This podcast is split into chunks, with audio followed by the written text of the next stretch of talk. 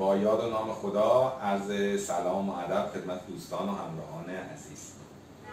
موضوعی که امروز مورد بحث و بررسی قرار می‌گیره ضرورت مراجعه به وکلای ملکی هست. وکلایی که تخصصشون دعاوی ملکی هست.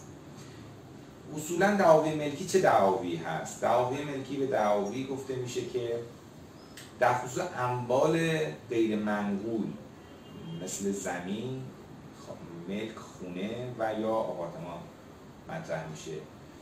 بیشتر این دعاوی در سه بخش تقسیم میشن. دعاوی که مربوط به مالک و مستجر هست دعاوی که مربوط به قراردادهای مشارکت در ساخت هست و دعاوی که مربوط به قراردادهای پیشفروش و یا مباینامه های عادی املاک است باید توجه داشته باشیم که دعاوی مالک و مستجر اصولا در شورای حل اختلاف رسیدگی میشه اختلافات فیما بین مگر مواردی که مانند حجور موفقه که بالای 20 میلیون تومن باشه در صلاحیت دادگاه هست.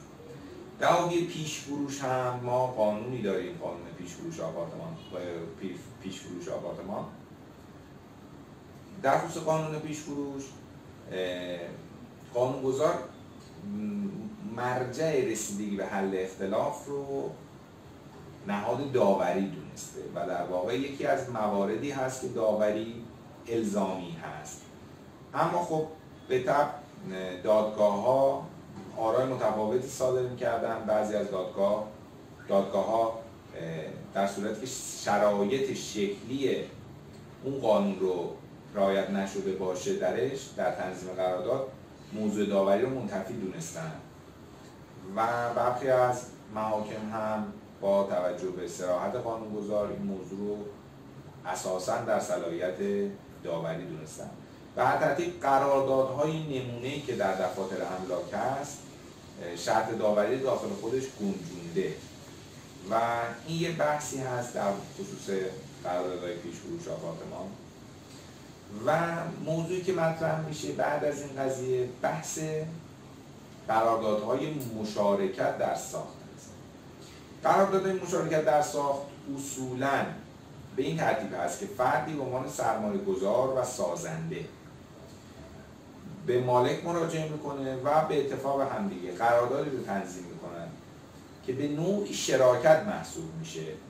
مالک زمین ملک خودش رو ارائه میده و سازنده هم سرمایه و تخصص خودش رو ملک رو تخریب می‌کنه. اگر زمین هست اون زمین رو مقدماتش رو مهیا می‌کنه و داخل اون ملک و یا زمینی که قرار داره ساختمانی نوساز رو احداث می‌کنه و با توجه به توافق بین خودشون واحدهای احداثی رو بین خودشون تقسیم می‌کنن. بسیاری از دعاوی که در دادگستری در حال حاضر مطرح هست منشأش همین قراردادهای مشارکت در ساخت هست و یا اینکه ارتباطی داره به مباحث مشارکت در ساخت. به هر ترتیب گستردگی این مباحث دعاوی ملکی بسیار زیاده در صورتی که تمایل داشتیم برای کسب اطلاعات بیشتر می‌تونید به سایت ما مراجعه بکنید و یا با مجموعه حقوقی ما تماس بگیرید ممنونم که همراه بودین. خدا